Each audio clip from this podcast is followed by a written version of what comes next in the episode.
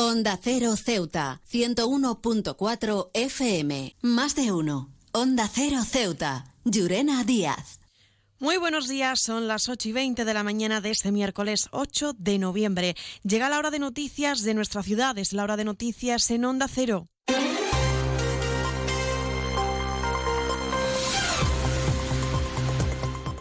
Comenzamos, como siempre, el informativo conociendo la previsión meteorológica. Según apunta la Agencia Estatal de Meteorología, para la jornada de hoy tendremos cielos despejados. Temperaturas máximas que alcanzarán los 20 grados y mínimas de 15. Ahora mismo tenemos 16 grados y el viento en la ciudad sopla de poniente. Continuamos con los titulares. El gobierno local debe determinar si los motivos del último apagón en la ciudad son susceptibles de negligencias o no por parte de Endesa para decidir si se abre expediente informativo. Y la FAMPA del Centro de Educación Príncipe Felipe ha acudido al MDIC para denunciar el estado en el que se encuentra este centro. Servicios informativos en Onda Cero Ceuta. Pues ahora sí entramos de lleno en nuestros contenidos tras el nuevo apagón producido en la zona del campo exterior y que afectó a varias barriadas por más de 40 minutos. El portavoz del gobierno Alejandro Ramírez ha justificado que esta situación se debió a una avería en uno de los módulos de la central de Endesa. Lo escuchamos. Un fallo, una avería que hubo expresamente en la propia en la propia central de, Endesa, es decir, fue un módulo concreto que me explicaron que fue el módulo 11, que es el que afecta a toda esa zona de, y en cuanto se puso esa avería, pues los servicios de Endesa pues trabajaron para volver a establecer lo antes posible con el protocolo que tengan marcado el restablecer pues la, la luz, la iluminación en toda, en toda esa zona. En cualquier caso, Ramírez ha señalado que el Gobierno deberá decidir ahora si los motivos de este apagón son susceptibles de negligencia o no por parte de esta empresa de alumbrado para decidir si se abre finalmente un expediente informativo.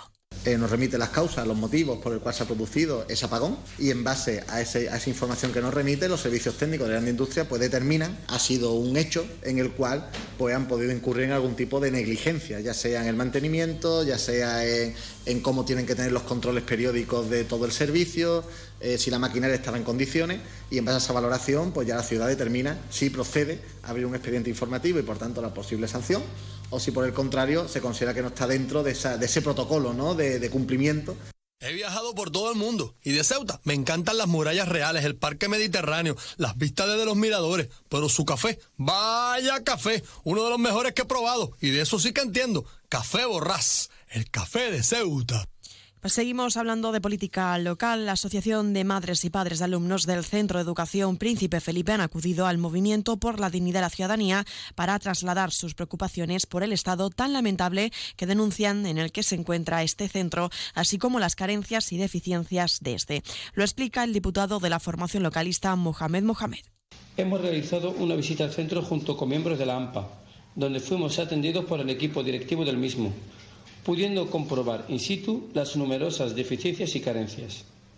El CEIP Príncipe Felipe se encuentra en un estado de deterioro preocupante, fruto del abandono tanto por la propia ciudad como por la, por la parte del Ministerio de Educación, que no atiende los requerimientos y las demandas del centro para solucionar el estado en el que se encuentran en beneficio del alumnado, y que fruto de este abandono que lleva sufriendo estos últimos años se ha convertido en un problema estructural, es decir, que más que reparar y reformar, la solución que parece más viable es una actuación integral. Desde la Medice han podido comprobar que el edificio sufre un daño estructural como consecuencia de la dejadez, dicen, por parte de las administraciones. El diputado exige tanto a la responsable del área de educación de la ciudad como a la Dirección Provincial de Educación que prioricen la atención y den una solución a estas deficiencias. Hemos podido comprobar que el edificio sufre un daño estructural, fruto de la dejadez por parte de las administraciones es vital un cambio en el cableado de todo el centro, ya que actualmente, además de contar con instalaciones obsoletas, pueden suponer un peligro tanto para el alumnado como para el personal docente. Las rejas se encuentran en mal estado y oxidadas. No cuentan con zonas de sombra en los patios, aulas y pasillos con humedades que provocan desprendimiento de azulejos, así como una cuestión que para el movimiento es grave. Es inconcebible que en un centro escolar no funcione el sistema contra incendios y que no sea una prioridad para la Administración competente. Y cambiamos de asunto. La delegación del Gobierno ha entregado la medalla del mérito de protección civil al coronel jefe de la Guardia Civil Gabriel Domínguez Barranco y al comandante del cuerpo Francisco García Melchor, así como al inspector jefe del Cuerpo Nacional de Policía Nacional Pablo Gómez Baraja por la gestión realizada durante el dispositivo de la operación Paso del Estrecho. Por cierto, el coronel jefe de la Guardia Civil Gabriel Domínguez aprovechaba su intervención para despedirse del cargo que actualmente ocupa por pasar a la reserva. Por circunstancias personales y profesionales hubiera querido despedirme de mucha gente, de casi todos, de la prensa sobre todo, que tenía pensado pues hacer alguna reunión, pero me va a ser imposible, así que me dais por despedido y para cualquier cosa en Sevilla continuaré en reserva mi vida profesional. CESIF es otra clase de sindicato. Independiente y profesional, transparente y cercano sindicato más representativo en las administraciones públicas de España y en muchas empresas privadas. Sea cual sea tu profesión, en la función pública o en la empresa privada, CESIF es tu sindicato. Afíliate a CESIF. Defiende tu trabajo. Onda Cero Ceuta, 101.4 FM. Más noticias en Onda Cero. Esta semana se ha retomado el juicio del caso en Vicesa. Como resultados de esta segunda jornada, la acusación a Susana Román, Rabea Mohamed y Mohamed Ali sobre organización criminal ha sido declarada nula parcialmente. El resto de las cuestiones, como la vulneración del derecho de defensa por la declaración del secreto en el proceso, han sido rechazadas, ya que los magistrados la consideran justificadas. Cambiamos de asunto. La reunión entre los gobiernos de las ciudades autónomas de Melilla y Ceuta, que se llevarían a cabo este miércoles en Malaga, ha sido pospuesta hasta concretar una nueva fecha. Juan Vivas y Juan José Imbroda tenían previsto conversar sobre la situación de sus respectivos estatutos de autonomía.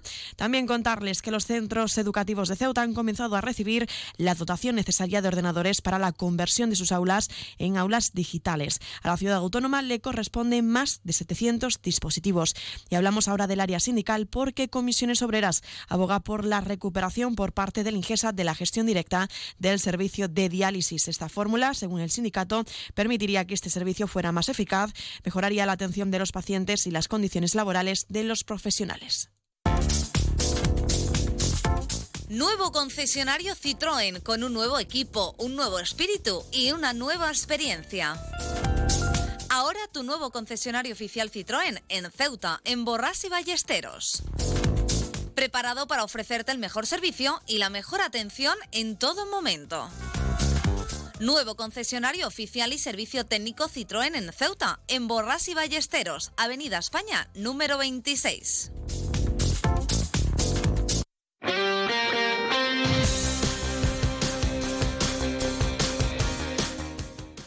Y hablamos ahora de deportes. La tercera división de fútbol sala ha comenzado la competición con la disputa de cuatro partidos en el Pabellón de la Libertad. Un total de nueve equipos componen este campeonato liguero que alcanzó tres victorias y un empate. Victorias para el Real Sociedad Pantera, Sporting Atlético y Unión África Ceutí. El empate fue para Puerto Atlético y Bahía de Ceuta.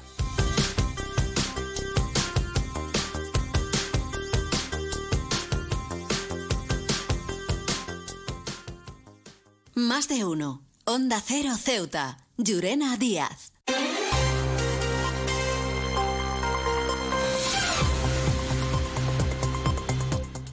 Y poco a poco nos vamos acercando a las ocho y media de la mañana y como siempre el pueblo de Ceuta, el referente en prensa escrita para todos los ceutíes, nos presenta su noticia de portada. Fiscalía pacta una rebaja de penas con los intermediarios que apuntan López. Se quedan ahora en la mejor compañía, la de más de uno con Carlos Alsina. Nosotros regresaremos como siempre a partir de las once y tres minutos para contarles a modo titulares las noticias más destacadas de este miércoles. Y como siempre a partir de las doce y veinte una nueva edición de nuestro programa Más de uno Ceuta de la mano de nuestra compañera Carolina Martín.